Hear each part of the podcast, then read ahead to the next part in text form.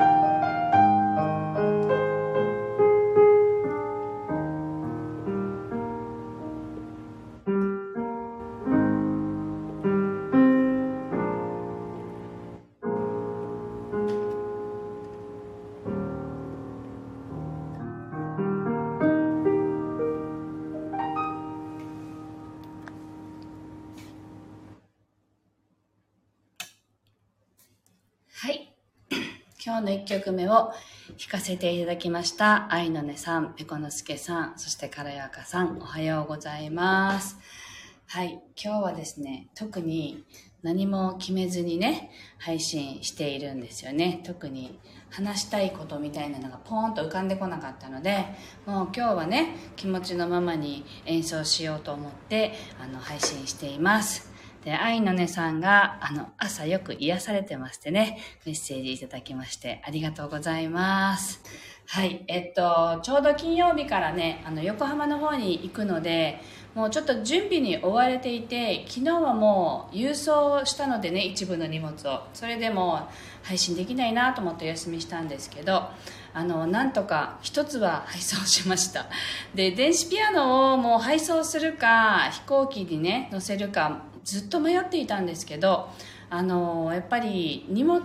郵送となると梱包がすごく大変であのやっぱりピアノはこう自分でね持っていくことにしましたただあの大きさ的に機内には載せられないっていうんですか？なのでお預け荷物みたいにはなるんですけどあのその、まあ、預けるってなったらやっぱそれなりに梱包も必要なのでね梱包材を集めたりとかねいろいろやってあの準備をしているところです。でピアノはねあの前回9月に神戸に行った時は実はあの折りたたみのピアノを持って行ったんですよ。あの折りたたむともうこんぐらいの長さになって本当にこうで重さも何キロぐらいだろうな自分でこう45キロぐらいしかなかったのであの本当に機内の手荷物で乗せられるぐらいのねもので持って行ってこれはいいって思ったんですけど実はあの折りたたみピアノのレビューをやりますとか言っても全然やってないんですけどね。折りたたみピアノはこう何ていうのかな私のサロンとかこう狭い空間では全然気にならなかったんですけどあのイベント会場とかに持って行った時にものすごい音が小さかったんですね。でヘッドホンをしてやっぱり聞いていただくのである程度 音は取れるかなと思ったんですけど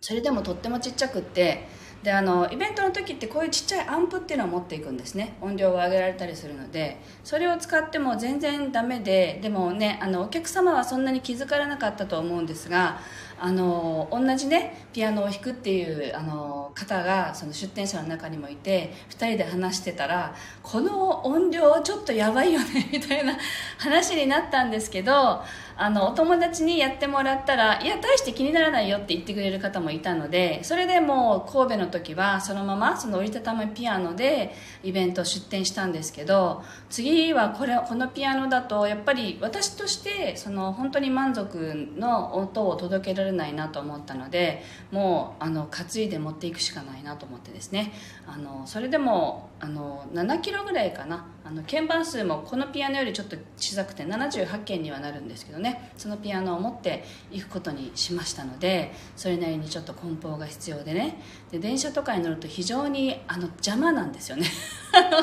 皆さんにご迷惑になるんでもうバスでね空港からあの直で行けるバスに乗って行ける場所にしか行かないんですけど大体。今回もそんな感じで羽田空港着いたらあのパシフィコ横浜の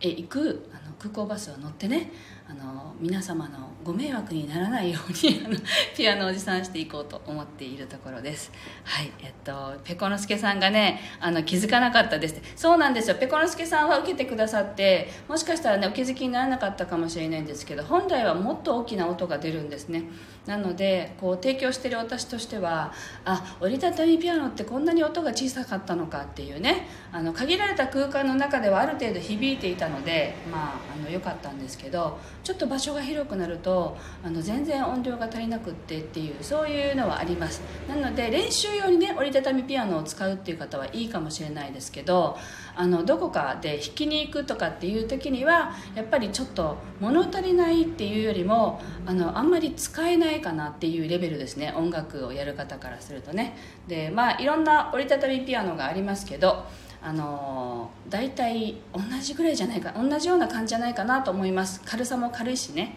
あのスピーカーもある程度こうねあの同じようなものを使ってると思うのでっていうあの 朝の配信で折りたたみピアノのレビューみたいなものをシェアする形になってしまいましたがそんな感じです、はい、練習用だったらねいいかなと思いますはいでマーナさん、おはようございます。はじめましてですかね。ありがとうございます。はい。では、今日の2曲目を弾いていきたいと思います。ぜひ、瞑想するような感じでね、自分の心の中を見つめるような気持ちで、今どんなことを思ってるかなとか、今どんなことを感じてるかな、何がしたいのかなっていうね、ご自身の気持ちに寄り添って、正直なご自身の感覚をね、あの、味わってみてください。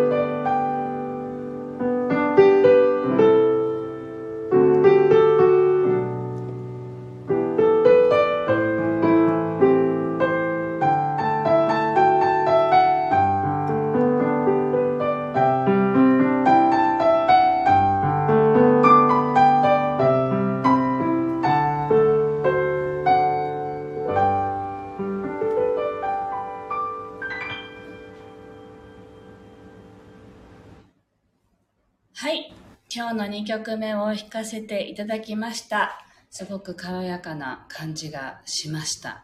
なんだろうな。どちらかというと、なんか今感じたのは、あんまりこう、地に足がついてるというよりは、ちょっとふわふわした感じでしたね。なので、なんか楽しいことがこれからあるのか、なんかそんな感じを受け取りました。はい。皆さんどんな気持ちでしたでしょうかはい。私はですね、あの、もういつもは準備っていつもギリギリにしかやらないんですけど 今回の郵送しなきゃいけないっていうのがあったんであの早めにイベントの準備も済ませたらなんだかすごく心が軽やかなんですよね。だからやっぱりあの前もって準備するっていうことが大体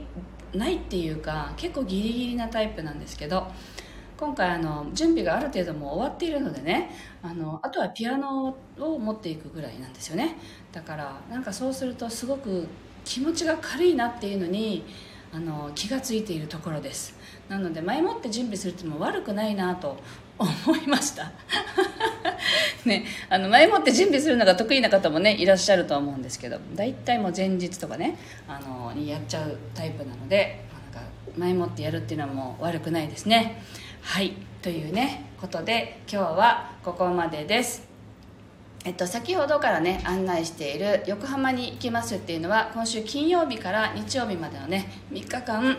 あのパシフィコ横浜で開催されるキュンキラフェスに出店します。であのそれはミネラルマルシェっていうね天然石だとかあのパワースポーツパワーストーンとかあと隕石とかねいろんなそのジュエリーとかを扱っているミネラルマルシェのと同時開催になっています。でそこでねピアノを持っていて音の処方箋っていうね体験をしていただけますのでよかったら遊びにいらしてください。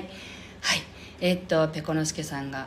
今ちょっとダークな気持ちだったのですが 前向きな考えが湧いてきました。よかったです。でマーナさんがいつもアーカイブで拝聴していたので今日は嬉しいです。肩の力が抜けましたって。あ、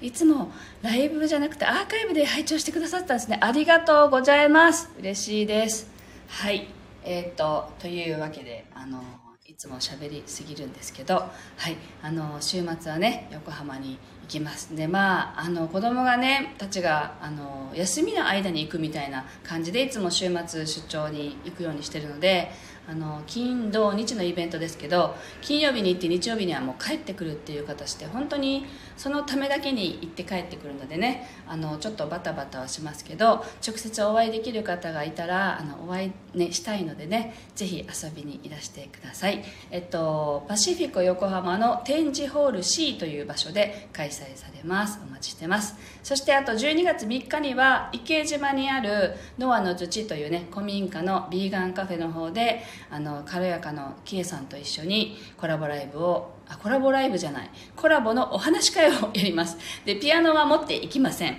あのそのままのね私のこれまでとねこれからというあのいきさつの話とかあとは最近気づいている自分が主役になる生き方ってどんな生き方だろうっていうことをすごく見直されてる時期なんですよね。できっと10月あたりから皆さんもこう揺さぶりがかかってるというかねちょっとあの不安定になったり落ち込んだりとかっていう方もあのあとは目の前にある状況がすごく大きく変化したりとかなんか受け入れがたいようなことが起きてるとかねそういう方たくさんいらっしゃると思うんですね。それは多分時期的なものもあるなと思っていてあのステージが切り替わる時に起こるようなものだろうなっても思っているんですね。なのであの私自身もそうなので自分が主役になる生き方をしようよってずっと提案してきたのに自分がそもそも主役になっていなかったっていうことに私自身も気づかされているんですね。なのでそういうことを含めてあのみんなで人生の主役に自分自身を主役にしていこうよっていうお話をねあのできたらなと思ってていますのでぜひ遊びにいらしてください。